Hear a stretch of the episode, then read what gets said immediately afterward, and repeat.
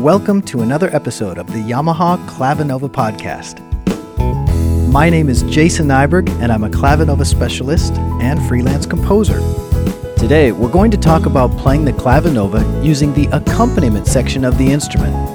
I enjoy talking about this subject because I'm surprised at the number of people who own Clavinovas who haven't yet discovered the amazing accompaniment features. This is probably because when we say the words Clavinova digital piano, people latch onto that word piano and think of it as strictly an alternative to an acoustic instrument, which isn't bad because, after all, I think Clavinova has the best piano sound and best piano touch on the market.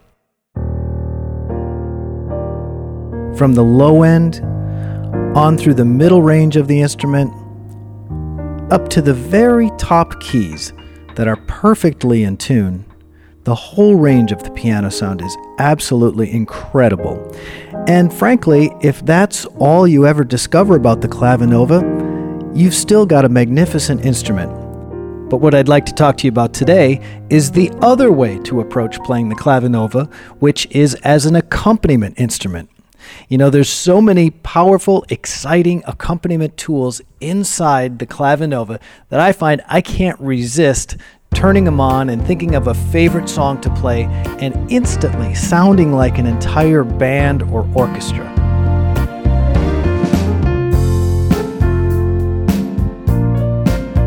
Now, when playing the clavinova as an accompaniment instrument, you have to think of your hands as having slightly different jobs than they would normally have on an acoustic piano.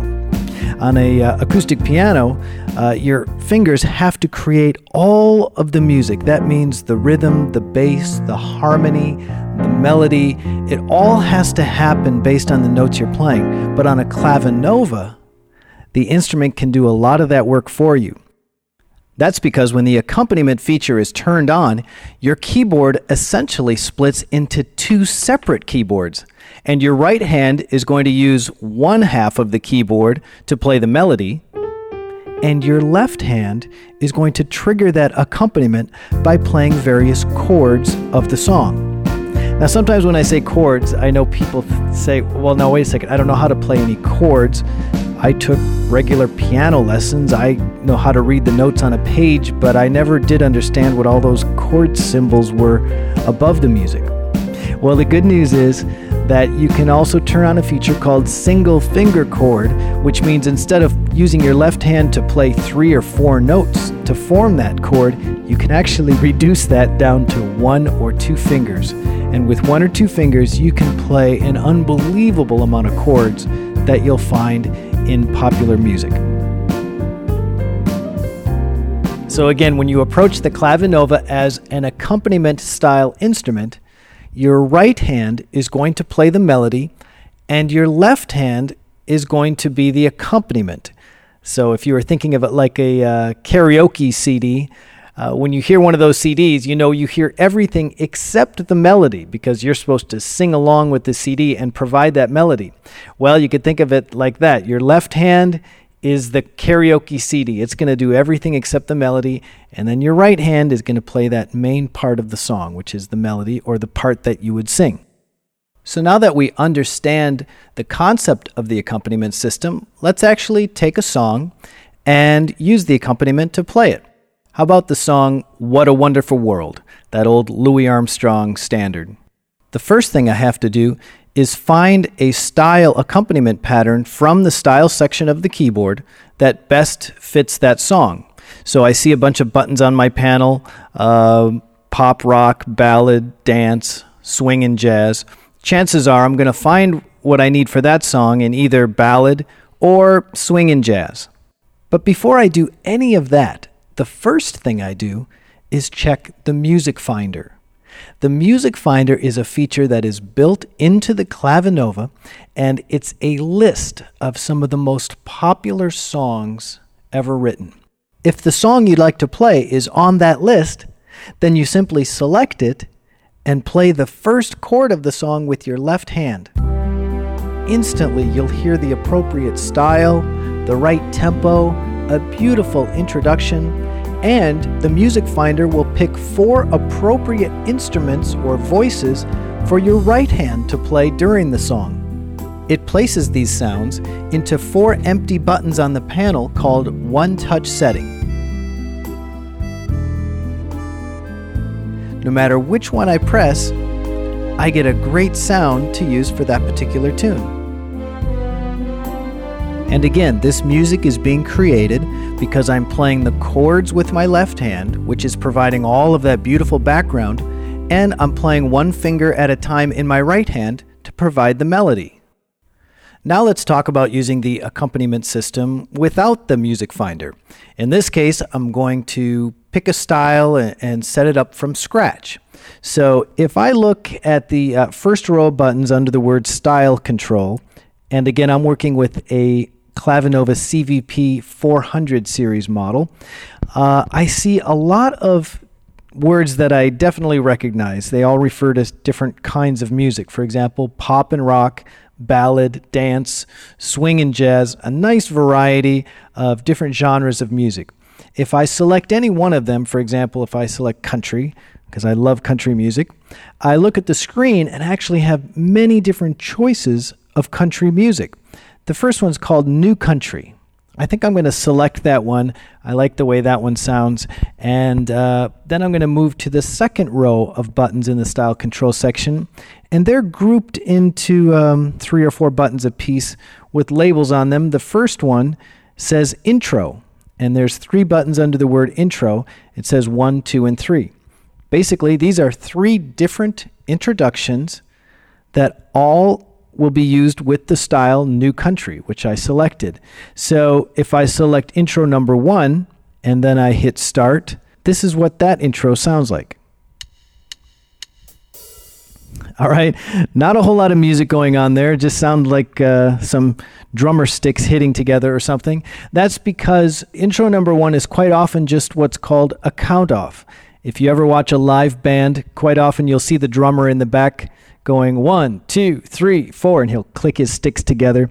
So usually introduction number one will be something like that. It's really just one measure and it jumps you into the song. Now, intro number two is a little more musical. Uh, we're going to hear bass and guitar and drums and all of that. And uh, it's just a nice, gentle lead in to the style.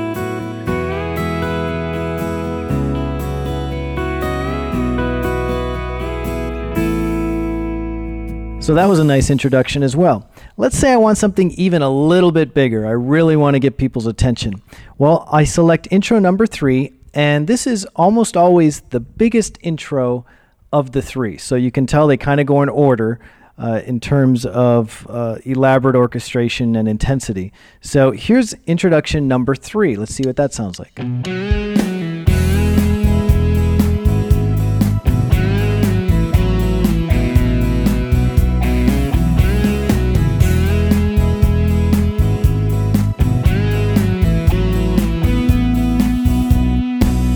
Okay, that time you actually heard what sounds like a melody, even. So that's a very complete orchestrated introduction.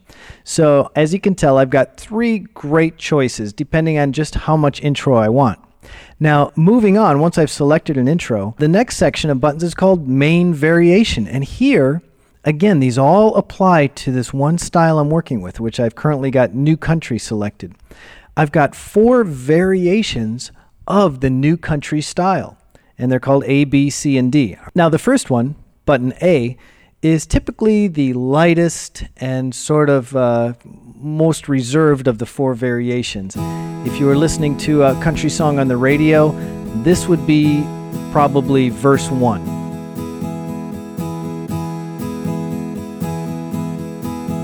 Very simple, but uh, really nice sounding variation. If I move to variation B, it gets a little more orchestrated. Sounds like this.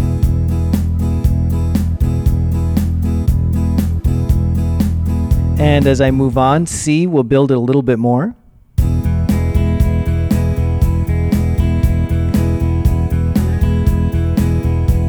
And now variation D, which isn't a whole lot different than C. It just has a smoother bass line, but it also adds an extra guitar.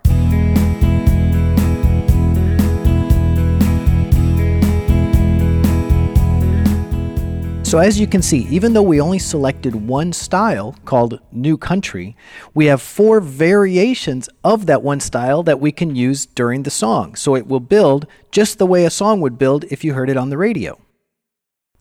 Now, moving on, next to the variation buttons, there's a button that says break. If I press this button while I'm playing a song, the accompaniment style will break for one measure from its normal playing and give me a little bit of a fill in. And then finally, we've got three ending buttons that work the same as the intro buttons. So uh, if I want just a short little ending to my song, here my style is playing.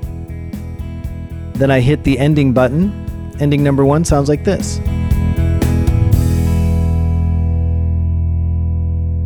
Now let's turn the style back on again and say, well, that ending was a little bit too short. Let me try something a little more elaborate.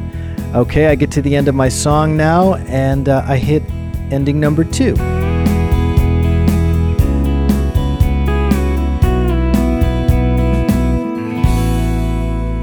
All right, well, that was definitely more musical, a little more exciting. Now let me build it up uh, and do a really big ending with ending number three. Now, you may recognize that this sounds very much like intro number three.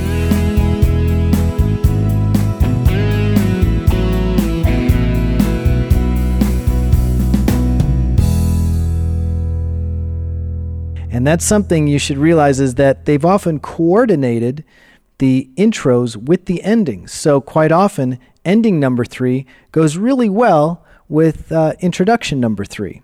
Now, there's still more to cover that we won't get into now. For example, sync stop and sync start. You'll see those buttons on your panel as well. We'll discuss those in a different episode. But hopefully, you've discovered that the Clavinova not only works great just as an acoustic piano, but also as an accompaniment instrument. Well, that's it for this episode. Please join us again soon for another edition of the Yamaha Clavinova podcast.